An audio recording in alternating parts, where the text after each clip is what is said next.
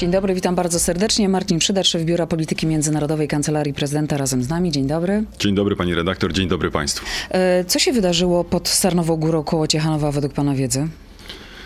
Pani redaktor, to będzie oczywiście przedmiotem ustaleń odpowiednich organów. Tutaj wszelkie służby, w tym także i sama policja i prokuratura pracuje nad zbadaniem tego, co się tam wydarzyło. No ale widzieliśmy też e, obrazki, e, obrazki, które, e, które no, powodują takie przekonanie, że nie wszystko tam było w pełni, w pełni bezpieczne. Ale spokojnie poczekajmy na, na, na wyniki tych sprawdzeń.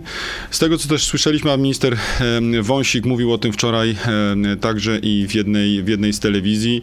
E, Tutaj, e, jeśli chodzi o kompetencje pilotów, nie może być żadnych, żadnych zarzutów, natomiast no jasnym jest, że tego typu sytuacje muszą być sprawdzone, więc poczekajmy, poczekajmy na, na finalny efekt. No tak, ale a propos pilota, to zapewne pan słyszał, że członkiem tej załogi był pilot, który 14 lat temu spowodował już śmiertelny wypadek śmigłowca koło Bydgoszczy. Oczywiście jego przełożeni em, potwierdzają, że mm, cenią jego służbę w policji. Był między innymi szefem szkolenia lotniczego w policji, brał udział w różnego rodzaju e, misjach, więc profesjonalistą jest. Skąd zatem taki, wydawać by się mogło, podstawowy, według ekspertów przynajmniej, błąd, bo zrobił coś e, kuriozalnego, czyli e, zszedł na wysokość taką, jakiej absolutnie nie powinna mieć miejsca.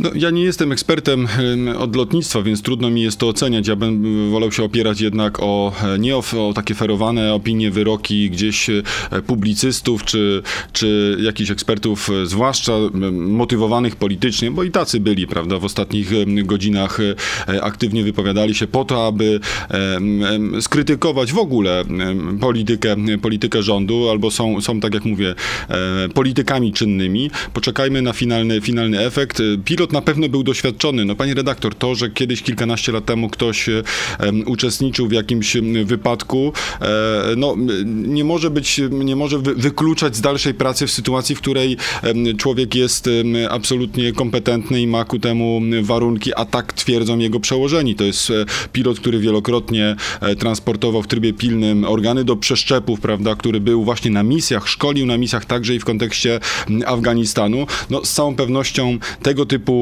praca jest pracą wysokiego ryzyka, wysokiego ryzyka także jeśli chodzi o potencjalne wypadki, tak jak to było 14, 14 lat temu. E, To nie znaczy, że trzeba, trzeba wyłączać zupełnie możliwość e, współpracy z takim, z takim pilotem. Natomiast co do tego, co się wydarzyło wczoraj, z całą pewnością tutaj służby będą pracować i wyjaśniać. E, Jeśli ktoś popełnił błąd, no to pewnie będą wyciągane konsekwencje, ale jeśli ta sytuacja będzie jakby określona i wyjaśniona, no to, em, no to nie forujmy zbyt wcześnie e, naszych tutaj wyroków. E, Najemnicy z grupy, z grupy Wagnera mogą być wykorzystywani do prowokacji na granicach z Polską i krajami e, bałtyckimi. Nie stworzą jednak realnego zagrożenia militarnego, ponieważ nie są samobójcami.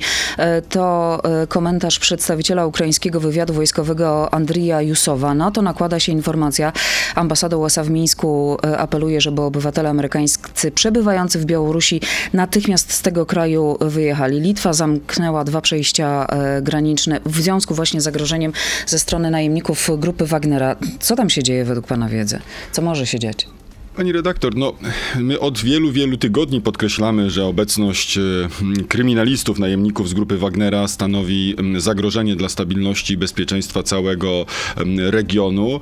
E, Ja się tutaj nie zgadzam z, z takim przekonaniem, że to nie są samobójcy, w związku z tym nie stanowią zagrożenia. To są e, byli kryminaliści wyciągnięci z więzień, często bez zupełnie innej przyszłości, w pełni oddani swojemu kierownictwu. Jeśli dostaną różnego rodzaju rozkazy, to będą je wykonywać, ale nawet e, jeśli takich rozkazów e, nie dostają, to są ludzie, to nie są przecież wojskowi z krwi i kości, tylko tak jak mówię, no byli przestępcy, więc panowanie nad nimi może być oczywiście również dość ograniczone. To zagrożenie na terytorium Białorusi i dla państw ościennych, granicznych istnieje, e, co potwierdza także i komunikat ambasady amerykańskiej Departamentu Stanu wzywający do opuszczenia terytorium Białorusi, co potwierdzają także decyzje poszczególnych państw, tak jak Litwa i Łotwa, za, zamykające przejścia graniczne. Polska przecież te przejścia graniczne z Białorusią w zasadzie już zamknęła, funkcjonuje jedno dla obrotu e, towarowego, e, ale musimy być tutaj bardzo e, baczni i uważni. Przypomnę, że byli też w Polsce tacy, którzy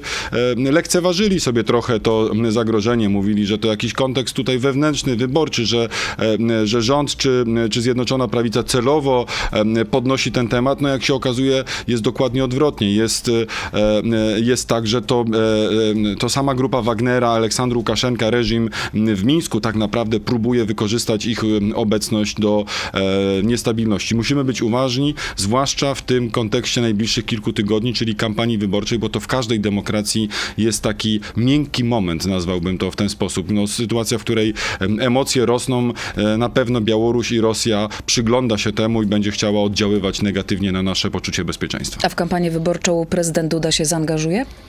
W kampanię profrekwencyjną z całą pewnością, o tym prezydent wielokrotnie mówił, e, e, wybory to festiwal demokracji. E, Pan prezydent zachęca wszystkich współobywateli do udziału w wyborach, także i oczywiście jeśli finalnie będzie, a będzie przecież referendum prowadzone, no tutaj jest, jest ku temu szansa, by wypowiedzieć się w czterech kluczowych sprawach, także pan prezydent na pewno będzie zachęcał do, do wyborów. Natomiast jak wielokrotnie mówił pan prezydent, nie startuje w wyborach, nie, nie będzie wybierany. W związku z tym e, jasnym jest, że, e, że sam aktywnie kampanii wyborczej na rzecz e, własnego wyboru nie będzie prowadził. No tak, ale pojawiła się informacja, że prezydent postawił PiS nieformalne ultimatum. Jeśli przyjmiecie przed wyborami moje projekty, możecie na mnie liczyć w kampanii.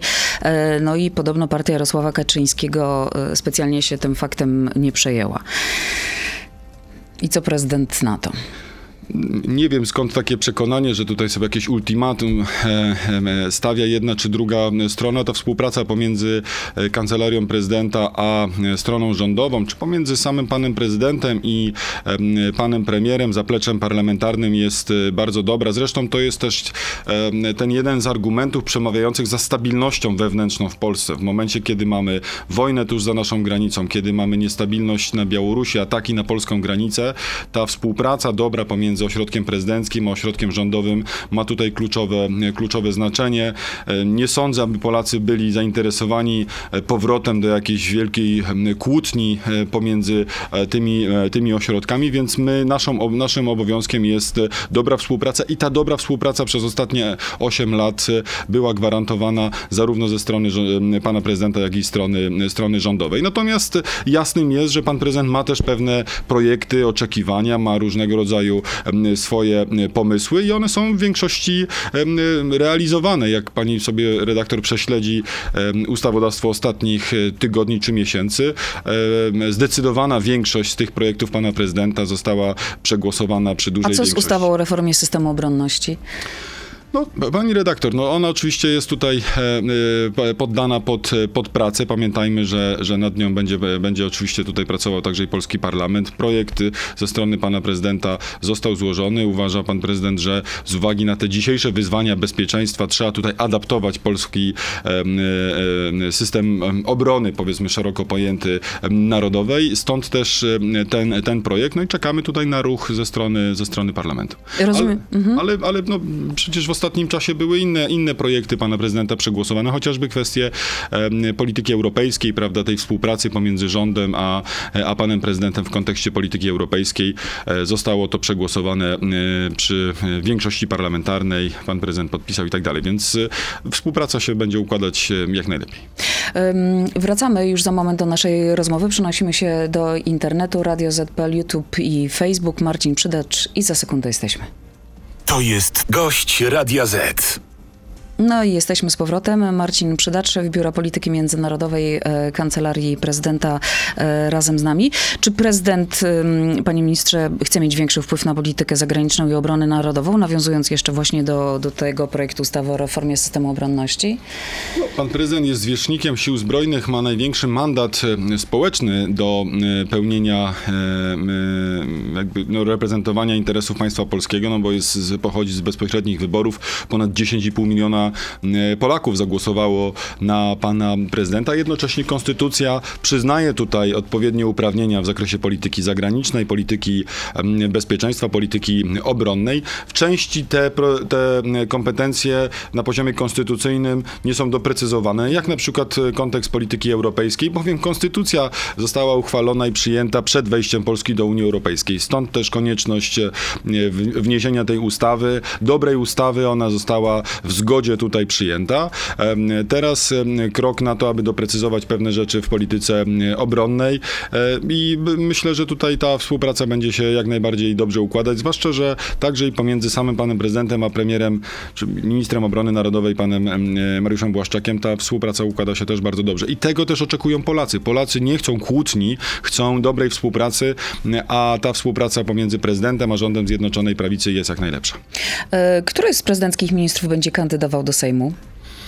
Pan Paweł Szrot? To się, pani redaktor, y, y, po, po, pierwsze, kampania się zaczęła, ale listy wyborcze żadnej y, partie opozycyjne ogłosiły, ale jeszcze nie zarejestrowały, więc tam też pewnie mogą się e, pojawić zmiany, ale jeśli chodzi o y, Zjednoczoną Prawicę, o Prawo i Sprawiedliwość, te, e, te listy się dopiero, dopiero tworzą, więc e, poczekajmy na ich ogłoszenie. Tak jak zresztą cytowany, czy wspomniany przez panią e, szef gabinetu, pan minister Szrot mówił, jest wielu e, w kancelarii e, prezydenta e, No mówił, że polityków. zakładam, że choć jeden z prezydenckich ministrów będzie kandydował w wyborach. Proszę pamiętać, że w, w urzędzie prezydenta, w kancelarii prezydenta, poza urzędnikami, e, no, też pracują politycy, prawda? Politycy, e, czy to z doświadczeniem parlamentarnym, czy z doświadczeniem na innych funkcjach ministerialnych, więc nie, nie, nie byłoby w tym nic dziwnego, jeśli, jeśli ktoś zdecydowałby się na, na start, zwłaszcza, że no jasnym jest, że w kancelarii prezydenta też pracują politycy o określonych poglądach politycznych.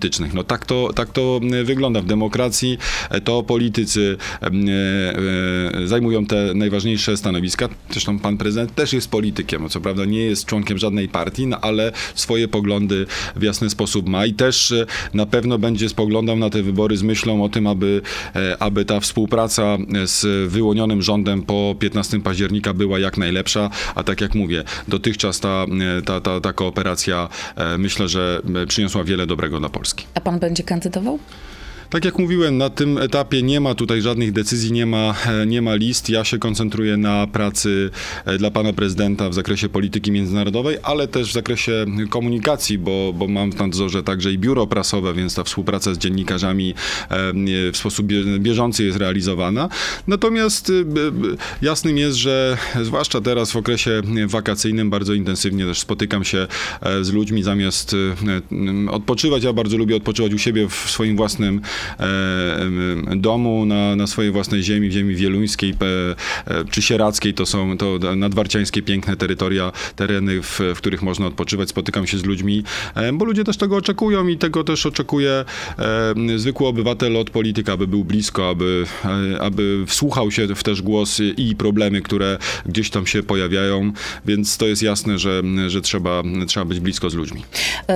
Prezydent Duda jeszcze w lutym mówił, sędziowie powinni się odkłócić i wziąć do roboty, mając na myśli sędziów Trybunału e, Konstytucyjnego. A dzisiaj można przeczytać w fakcie, że e, szykują się gigantyczne podwyżki dla sędziów właśnie Trybunału Konstytucyjnego. E, Nawet do 10 e, tysięcy, no, między 7 a 9 z hakiem dla prezes Sądu Najwyższego profesor Małgorzaty Manowskiej. Jak podsumowuje tutaj gazeta, pracy niewiele. W sierpniu Trybunał nie zebrał się ani razu, tak wynika z Wokandy. W styczniu nie było żadnej rozprawy, w lutym tylko jedna. Kolejny raz Trybunał dopiero w kwietniu się zebrał, tym razem na czterech rozprawach. Podobnie było w maju, w czerwcu, jak wynika z Wokandy, zbierano się dwukrotnie. E, Pracy teoretycznie niewiele, podwyżki gigantyczne. Co pan prezydent może powiedzieć na to? Jak zareaguje? Skoro jeszcze apelował, żeby się właśnie Trybunał odkłócił, dogadał i zaczął wykonywać swoją pracę. Ja szczerze mówiąc e, z dużą ostrożnością podchodzę do tego typu rewelacji, e, takich e, periodyków, jak cytowany przez panią tutaj gazeta. Trzeba byłoby to najpierw zweryfikować, czy rzeczywiście takie plany są, bo, bo, bo wielokrotnie pojawiały się różnego rodzaju No to informacje, są bardzo które... precyzyjne wyliczenia, już nie, nie będę się rozwodzić nad szczegółami, ale myślę, że Wyliczenia są doty- podstawy. Wyliczenia e, może są, różne rzeczy można było, na- znaczy, jest takie stare powiedzenie, że papier wszystko przyjmie. Myślę, że ta gazeta akurat jest w tym zakresie bardzo dobra, mówiąc o, o, o, o tym, że, że pisze różne rzeczy, niekoniecznie zawsze wszystko weryfikując. Więc ja nie chciałbym się do tego odnosić. Z całą pewnością apel pana prezydenta do sędziów Trybunału jest e, cały czas aktualny. E, Jest tutaj konieczność e, wzmożenia pracy tak naprawdę, jeśli chodzi o funkcjonowanie Trybunału Konstytucyjnego. Są przecież projekty, no, które, które powinny zostać rozpatrzone przez, przez Trybunał Konstytucyjny. E, Nie ma tutaj w żaden sposób e, zmiany stanowiska. Trybunał Konstytucyjny powinien jak najszybciej e, i jak najbardziej intensywnie pracować. Jak prezydent Duda zagłosuje w referendum? No, pa, pani redaktor, to już jest pytanie oczywiście do samego e, pana e, prezydenta, ale myślę, że wielu z nas e, słuchając przez ostatnie nie tylko 8 lat prezydentury, ale także i wcześniej, bo przecież pan prezydent jest aktywnym politykiem od wielu lat, może się domyślać, jakie pan prezydent ma poglądy, chociażby w kwestii nielegalnej migracji. O tym prezydent wielokrotnie, wielokrotnie mówił.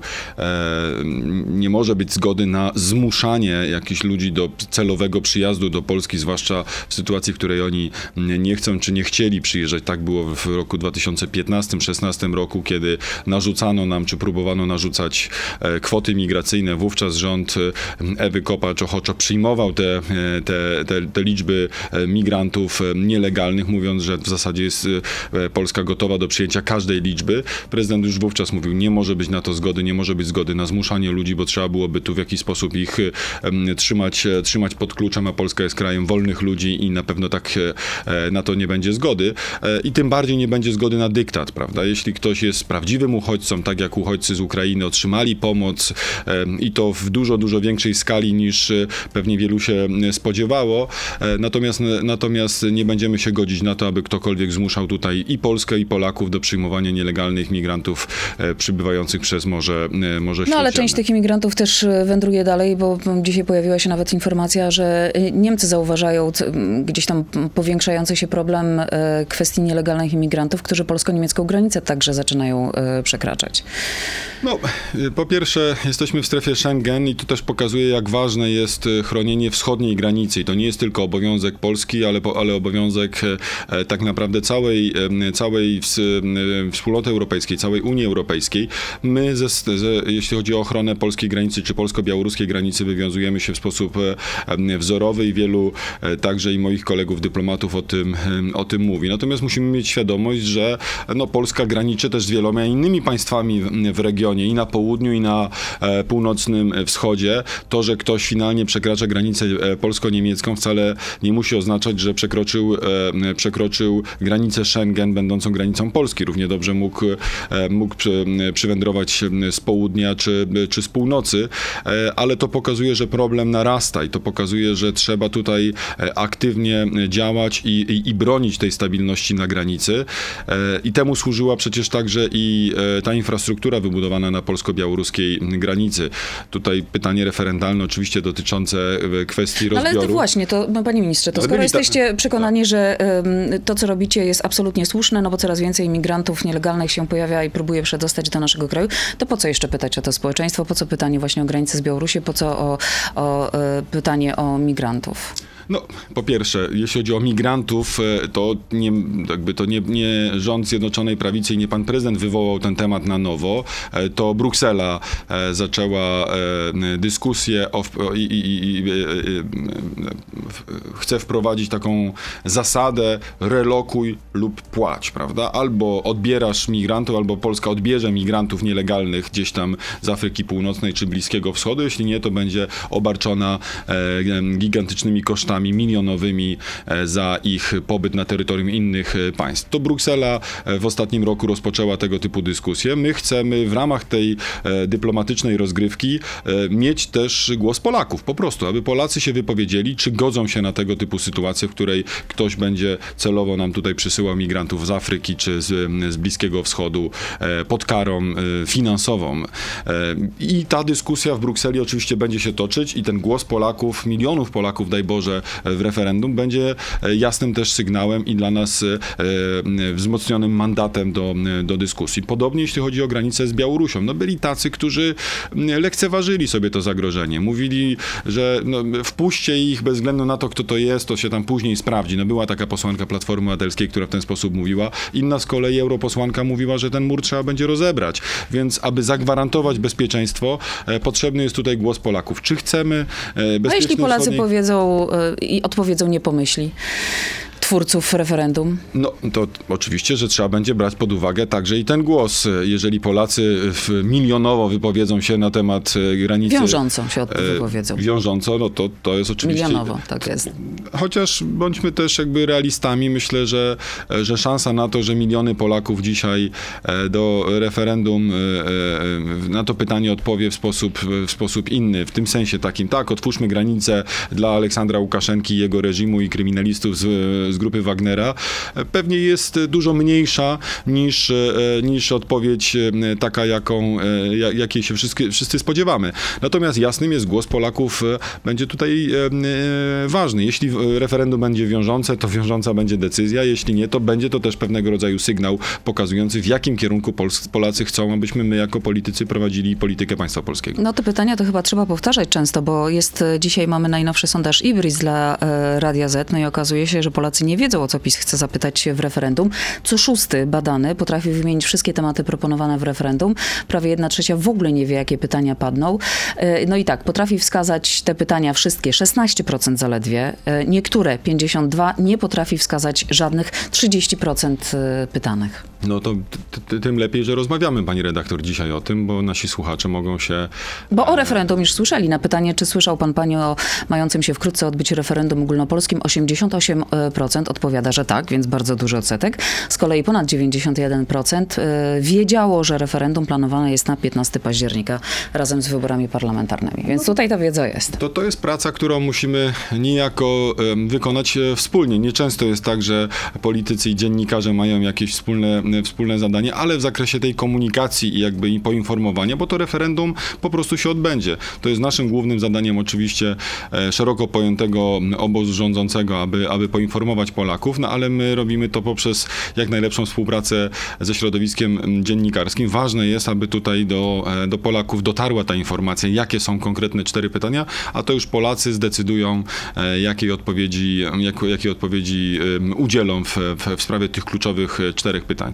Generalnie dotyczą one tematyki bezpieczeństwa, tematyki gospodarczej, tematyki bezpieczeństwa socjalnego, także jeśli chodzi o kwestie wieku emerytalnego, jeśli chodzi o o bezpieczeństwo na e, granicy, granicy z Białorusią, jeśli chodzi o e, migrantów e, i, i kwestie ewentualnego prywatyzacji, prawda, czy sprzedaży majątku, majątku państwowego, bo tego dotyczy kolejne pytanie. Skąd według pana to zamieszanie wokół Lex Tusk?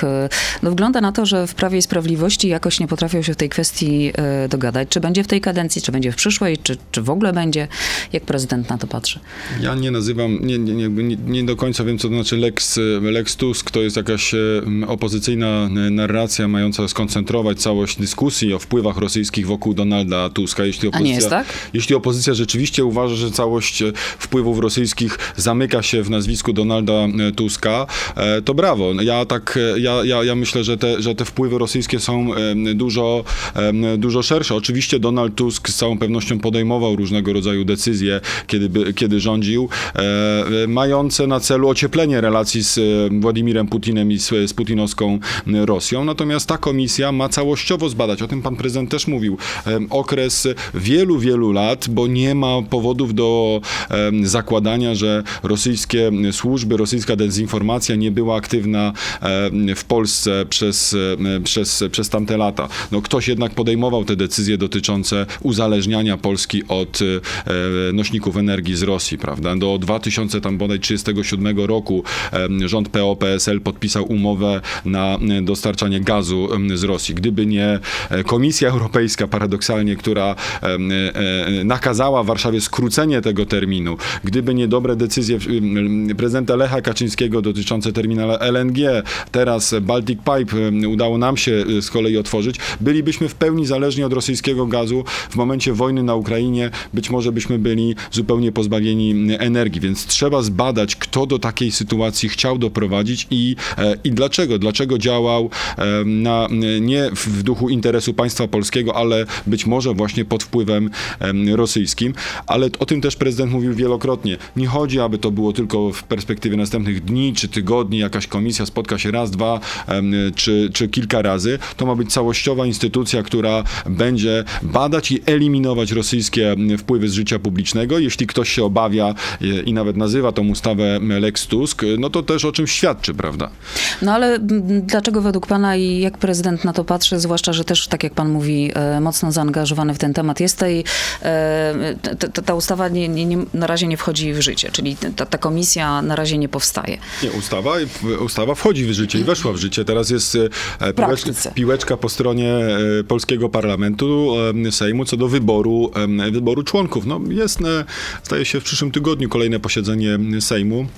No nie jest rolą tutaj ani pana prezydenta, ani ośrodka prezydenckiego e, wybieranie e, członków e, tej komisji. To ma należeć do, to będzie decyzja polskiego, polskiego Sejmu i z tego co słyszałem nie ma jakby żadnych twardych zapewnień, że, że, że do tego nie dojdzie. Wręcz, wręcz przeciwnie, są głosy płynące z obozu zaplecza parlamentarnego, że, że, taki, że tacy członkowie będą wybierani. Poczekajmy na decyzję Sejmu. No ja tutaj nie, to nie jest moją rolą jakby wskazywanie tych członków. A co zrobi prezydent w przypadku Lex Czarnek 3.0?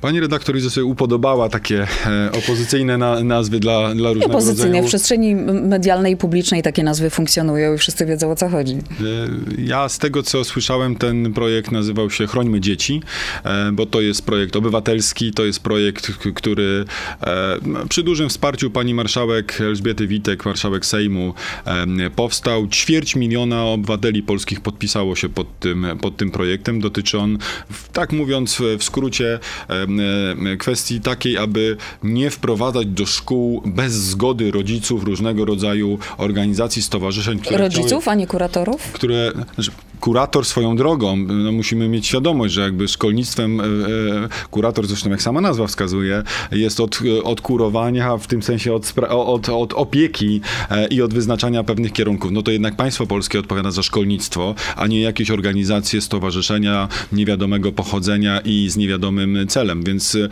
nie wiem jak pani redaktor, ale ja generalnie uważam, że to państwo powinno decydować o, o tym, jak wygląda system szkolnictwa w Polsce. Jeżeli nam się nie podoba oczywiście, to sobie wtedy głosujemy na innego ministra edukacji, albo na tego, albo na tamtego. Natomiast nie może być takiej sytuacji, w której jest zupełna wolna amerykanka i e, ktokolwiek chce, wchodzi do szkoły, e, uczy nie wiadomo czego i, i, i zwłaszcza w tak delikatnych sprawach jak kwestie obyczajowe, kwestie seksualizacji dzieci. No ja sam jestem em, ojcem dzieci i jednak e, e, oczekiwałbym tutaj po pierwsze pełnej informacji tego, czego moje dzieci są uczone, po drugie mam większe jednak zaufanie do kuratorium niż do jakichś nieznanych mi stowarzyszeń i organizacji, o których nic nie wiem, bo przy ku- kuratorium wiem, em, gdzie No ja myślę, że znajduje. dane o tych, o tych instytucjach e, pozarządowych na pewno są do sprawdzenia, więc to nie jest tak, że to jest ziemia nieodkryta i nikt nie ma żadnych informacji No. na ten temat. Zresztą zgł- zgłaszając się do szkoły nie wyobrażam sobie, że szkoła także nie zweryfikuje, kto potencjalnie chciałby z tymi uczniami się spotkać. No więc, ale ta ustawa e, Chrońmy Dzieci, jak ja ją rozumiem, ma e, powodować sytuację, w której przedstawiciele rodziców czy rodzice po pierwsze będą informowani o takiej sytuacji, że takie, taka organizacja czy- stowarzyszenie chce nauczać ich dzieci. Po drugie, musi zostać wydana zgoda em, Rady Rodziców, a nie tylko zgoda nauczyciela jednego czy drugiego, prawda? Więc e, myślę, że e, ta nazwa Chrońmy Dzieci jest e, bardziej, e, bardziej adekwatna. Pamiętajmy, że E, Ustawę, e, ustawę pan prezydent e, podejmie jakby decyzję wtedy, dotyczącą tej ustawy podejmie decyzję wtedy, kiedy ona trafi do niego na biurko. No na ten moment jest, jest procedowana, procedowana w Sejmie. Przez Sejm przeszła, teraz trafi, trafi do, do Senatu. Zakładam, znając polski Senat, że zbyt szybko się nie zbierze, bo jakby marszałek Grodzki też nie jest najbardziej jakby znany z naj, naj, największej pracowitości, więc jeszcze przyjdzie nam poczekać pewnie na tą, na tą ustawę, zanim ona No dobrze, ale do poprzednie dwa razy, y, poprzednie dwie wersje prezydentowi się nie podobały i zastanawiam się, y, co takiego tam potencjalnie mogło się zmienić, żeby teraz prezydent także zdanie zmienił, czy znów No, zawetuje? jak, jak trafi do prezydenta na biurko, to prezydent przeanalizuje tą ustawę, y, czy zapisy w niej przewidziane odpowiadają panu prezydentowi, czy, czy nie. No, tak jest polski system ustawodawczy skonstruowany, że finalną decyzję w tym zakresie podejmuje prezydent Rzeczypospolitej e, w oparciu o projekt, który, czy ustawę, która do niego trafia, a nie w oparciu o e, projekty, które są gdzieś tam dyskutowane w przestrzeni publicznej, nazywane w różny, w różny sposób. E, Rzeczywiście prezydent zawetował dwukrotnie e, ustawy proponowane przez rząd wówczas, przez pana ministra Czarnka, no, ale to był projekt, projekt rządowy, wskazując między innymi na kwestię spokoju społecznego, prawda? To był okres bardzo dynamiczny, niestabilny, okres najbardziej intensywnej fazy wojennej, naporu uchodźców tutaj do Polski. Prezydent powiedział, nie, nie potrzebujemy tutaj dodatkowych jeszcze sporów. Natomiast tu sytuacja jest nieco inna. To nie jest projekt rządowy, to jest projekt podpisany, jeszcze raz powiem, przez 250 Obywatelski, tysięcy tak. obywateli. E, No, pokazuje to, że jednak jest oczekiwanie społeczne do tego typu działań. To są pewnie najczęściej rodzice, rodzice tych dzieci, który, którzy oczekują, że państwo tutaj będzie chronić ich dzieci przed napływem różnego rodzaju dziwnych pomysłów czy organizacji zupełnie poza kontrolą i rodziców, i państwa polskiego. E, Ja jednak jeszcze raz podkreślę, mam większe zaufanie do samych rodziców i do, e, do instytucji publicznych niż do e, różnego rodzaju organizacji, które, które chciałyby nauczać o tak wrażliwych sprawach jak, jak sprawy obyczajowe małoletnie dzieci. Musimy tutaj być bardzo, bardzo ostrożni i delikatni w tej sprawie i na pewno nie pozostawiać tego jakiejś względnej samowolce.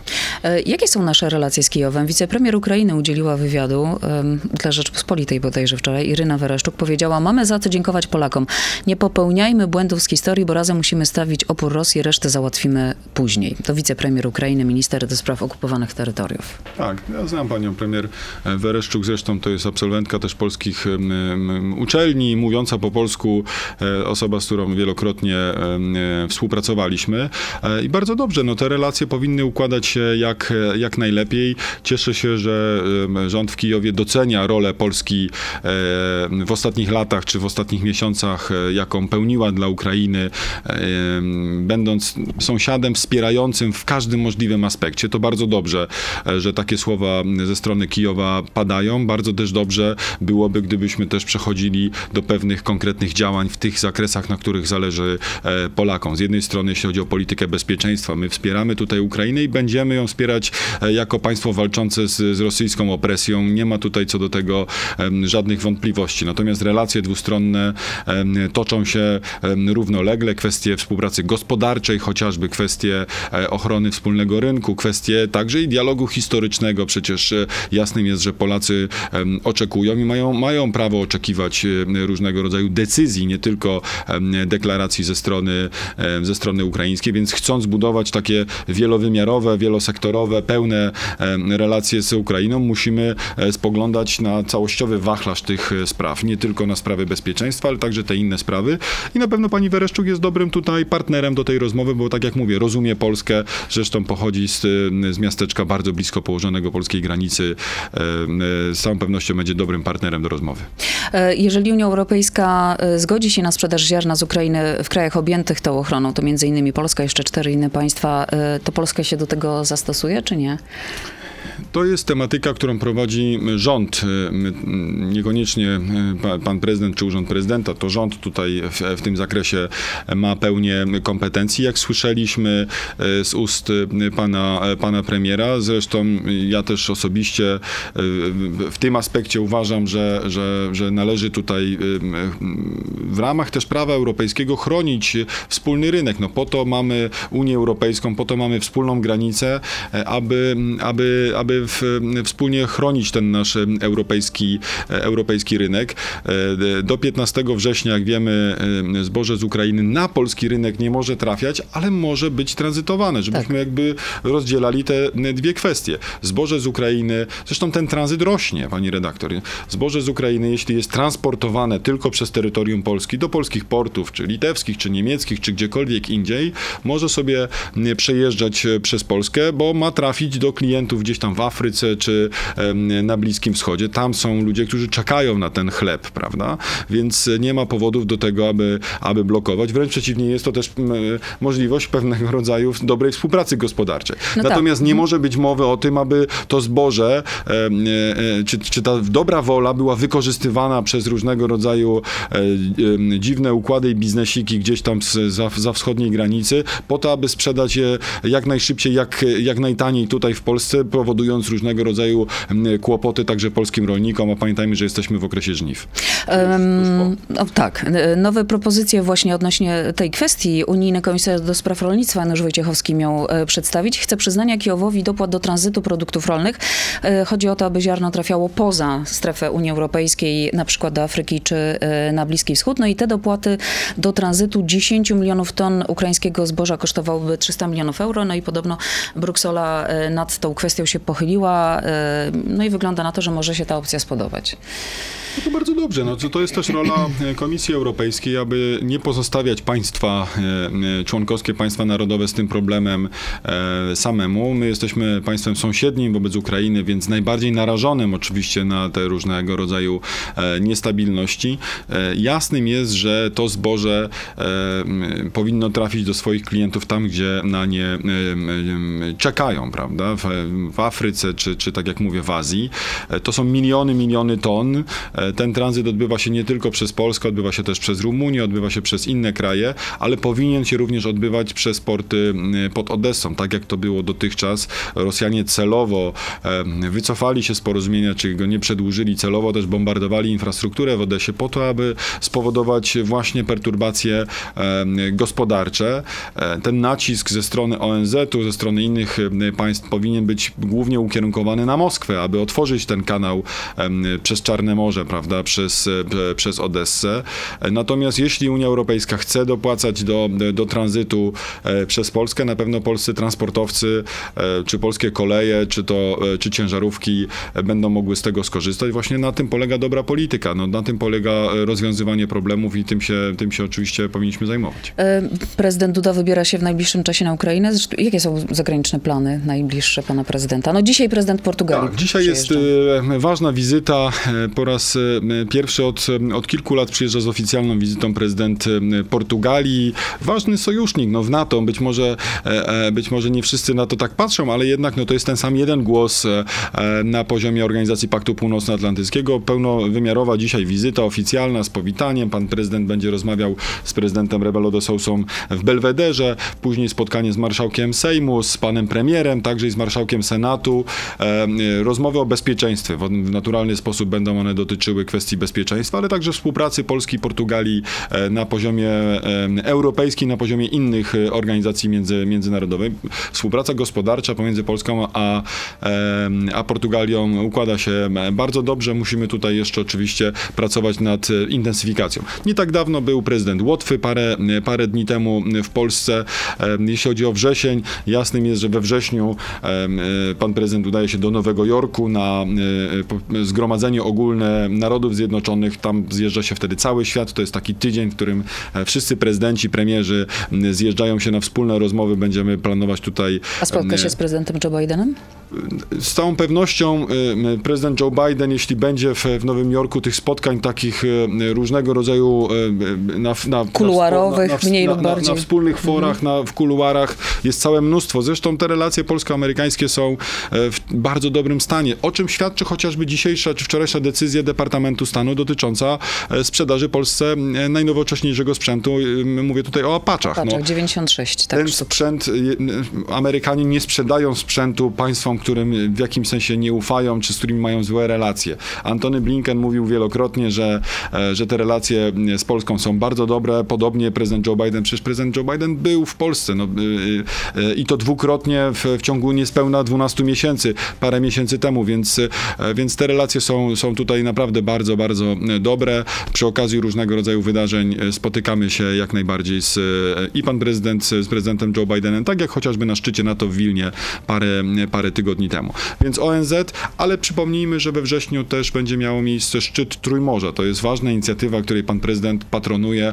Tych dwa, te 12 państw regionu pomiędzy Morzem Bałtyckim, Czarnym i Adriatyckim, czyli Europa Środkowa, Europa Centralna ze sobą współpracuje. Będzie tutaj dyskusja o Via Carpatii, o Via Baltice, o Rail Baltice, o in- infrastrukturze, która łączy ten region, tak abyśmy te nasze przewagi konkurencyjne wzmacniali, ale jednocześnie oczywiście budowali także i odporność, e, jeśli chodzi o wyzwania natury bezpieczeństwa. Panie ministrze, musimy kończyć. Bardzo dziękuję za to spotkanie. Marcin Przydarz, szef Biura Polityki Międzynarodowej Kancelarii Prezydenta, był gościem Radia Z. Dziękuję pięknie. Bardzo dziękuję. Dziękujemy, do widzenia i do zobaczenia. To był gość Radia Z. Słuchaj codziennie w Radio Z i na player radioz.pl.